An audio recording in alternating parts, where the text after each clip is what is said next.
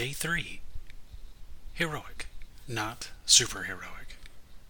The principle of this Zen moment is that you are a common man at first and you become uncommon, but you never turn into Superman. You're always still mortal.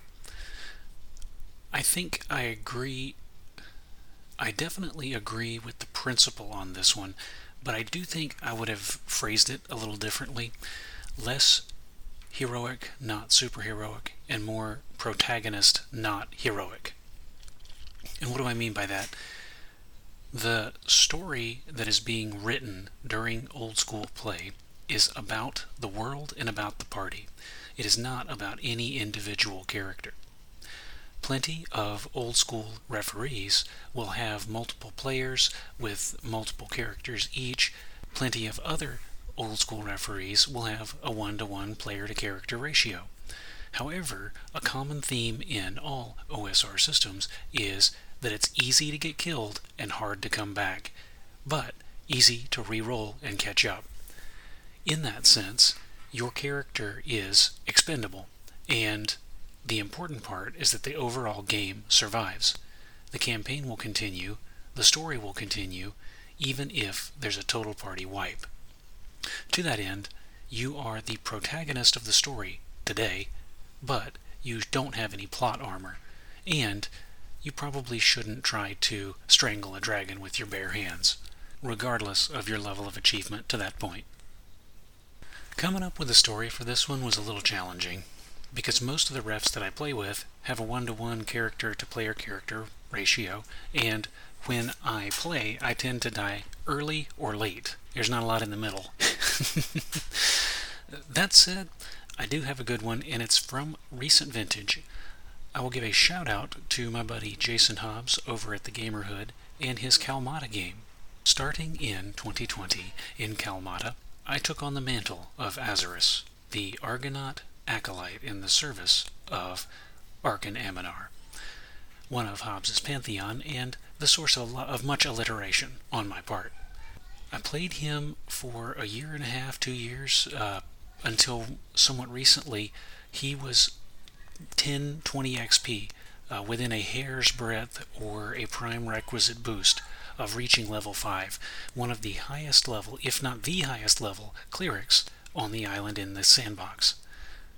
But then, disaster struck. A poor roll, even with some GM fiat. Hobbs was going to cut me some slack, but the roll was just too terrible. I failed a save versus petrification, and Azarus was turned to stone. While the party did come out victorious in the end, they defeated the basilisk and walked away with veritable hoards of gold and treasure. I and one of the other long timers in the game had suffered a stony fate. The party did vow to find a way to bring us back to flesh, as stone is not truly the end, but mm, until then, I'm going to have to roll up an alt. Despite being a regular on the game for a long time, and despite being one of the higher level player characters, a honor that very few make it that far in a BX based game, the show was never about Azarus. The show was never about Baggio Gar, the actual most powerful character in Kalmata, the wizard who saved the day and defeated the basilisk at the end. And I wouldn't want it to be. I wouldn't want it to be the Baggio show. I wouldn't want it to be the Azarus show. I would want it to be the Kalmata show. More people, more players, more variety, different approaches, and different strategies it all adds to a cumulative experience that drives the game, drives the setting in a direction that it wouldn't have gone with just one or two people guiding the show. Similarly, by rolling an alt or by playing multiple characters, it allows an individual player to rotate the roles.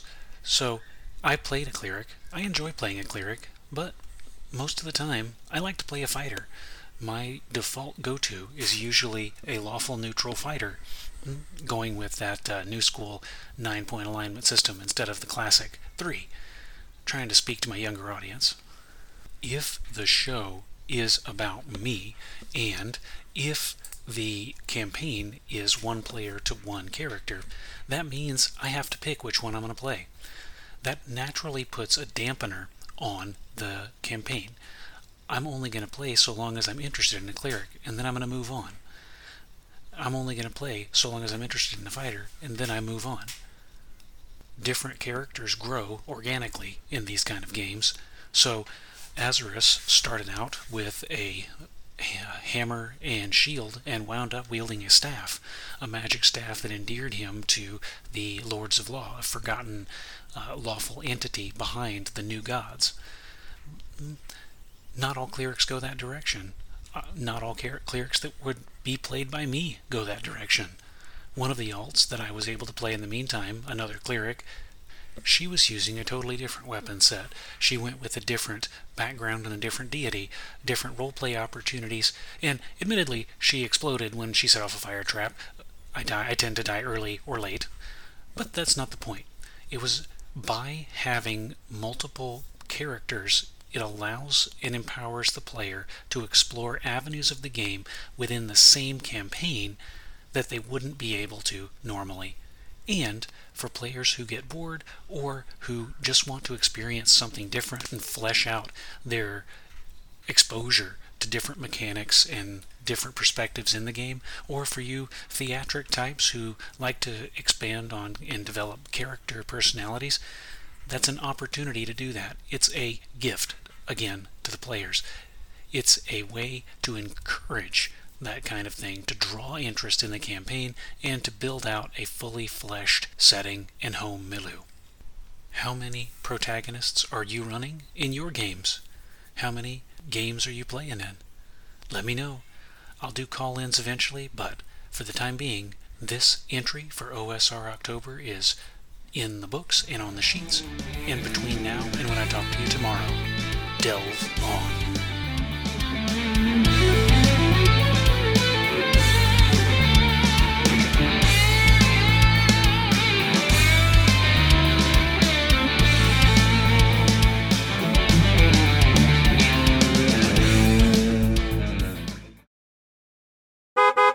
Clear Square Ring Mail podcast is an independently owned and operated product released for educational and informative purposes under the Totally Steal This license, which is kind of like Creative Commons, except for licensing. Segments recorded within a vehicle are recorded using a Bluetooth hands-free device in conjunction with local vehicular safety legislation. The music for the Clear Square Ring Mail podcast is Gold Coffee by Michael Vermeer C, retrieved from Mixkit.co and used under the Mixkit royalty-free music license. Sound effects used in the Clear Ring Mail podcast are also retrieved from Mixkit.co and used in accordance with the Mixkit free sound effects license. Clear Ring Mail does not ascribe to nor endorse views or opinions expressed by call-ins, guests, or even the host, unless you think they're awesome, and thus does not assume any liability regarding the consumption or distribution of this podcast. By listening to the Clear Ring Mail podcast, you agree to these provided terms. Parties with questions regarding these terms, conditions, or releases are encouraged to reach out to Clear Ring Mail at the prescribed methods provided on the Clear Ring Mail blog. Parties dissatisfied with these terms, conditions, or releases are encouraged to go suck an egg.